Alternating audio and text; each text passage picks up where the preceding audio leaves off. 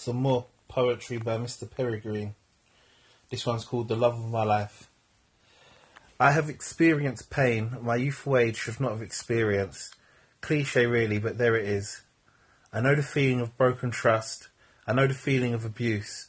I have known for a long time the feeling of hate towards myself and towards me, and that solitude and solitude is where I have resided for many a year. I know not the feeling of a father. My masculinity came from a female, my mother. I knew not how to be independent till my mother showed me how, for my mother remained a guidance ordained from heaven. Yet I have delved into a personal internal battle of self-destruction, never satisfied with the progress I made, desperate to find my flaws in order to mock me, before I mock myself.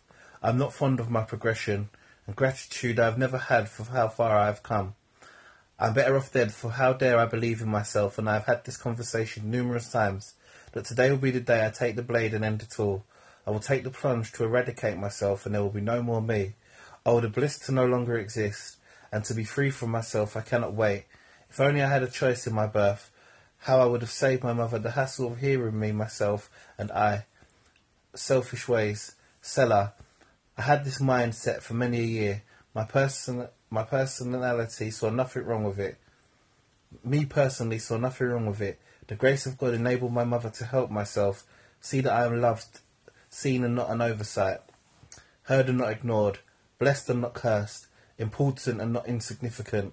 See me, I had to evaluate myself, learn who I was, what makes me me, and see who I really am.